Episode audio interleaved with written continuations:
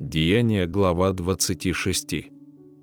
Агриппа сказал Павлу, «Позволяется тебе говорить за себя». Тогда Павел, простерши руку, стал говорить в свою защиту, «Царь Агриппа, почитаю себя счастливым, что сегодня могу защищаться перед тобой во всем, в чем обвиняют меня иудеи, тем более, что ты знаешь все обычаи и спорные мнения иудеев. Посему прошу тебя выслушать меня великодушно.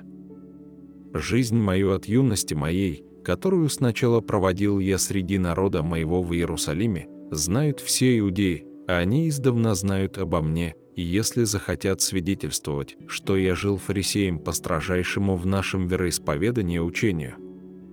И ныне я стою перед судом за надежду на обетование, данное от Бога нашим отцам, которого исполнение надеются увидеть наши двенадцать колен, усердно служа Богу день и ночь. За сию-то надежду, царь Агриппа, обвиняют меня иудеи. Что же? Неужели вы невероятным почитаете, что Бог воскрешает мертвых? Правда, и я думал, что мне должно много действовать против имени Иисуса Назарея. Это я и делал в Иерусалиме, получив власть от первосвященников, я многих святых заключал в темнице, и когда убивали их, я подавал на то голос, и по всем синагогам я многократно мучил их и принуждал хулить Иисуса, и в чрезмерной против них ярости преследовал даже и в чужих городах.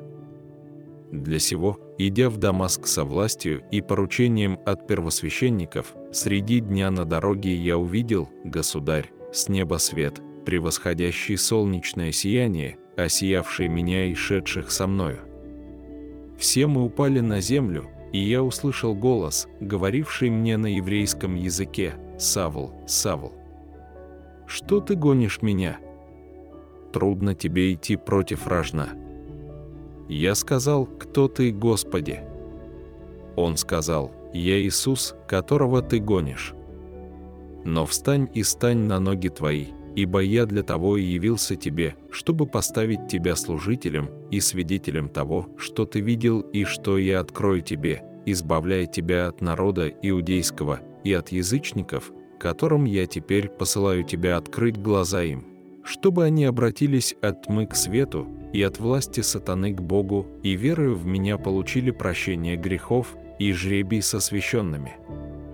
Поэтому, царь Агриппа, я не воспротивился небесному видению, но сперва жителям Дамаска и Иерусалима, потом всей земле иудейской и язычникам проповедовал, чтобы они покаялись и обратились к Богу, делая дела, достойные покаяния.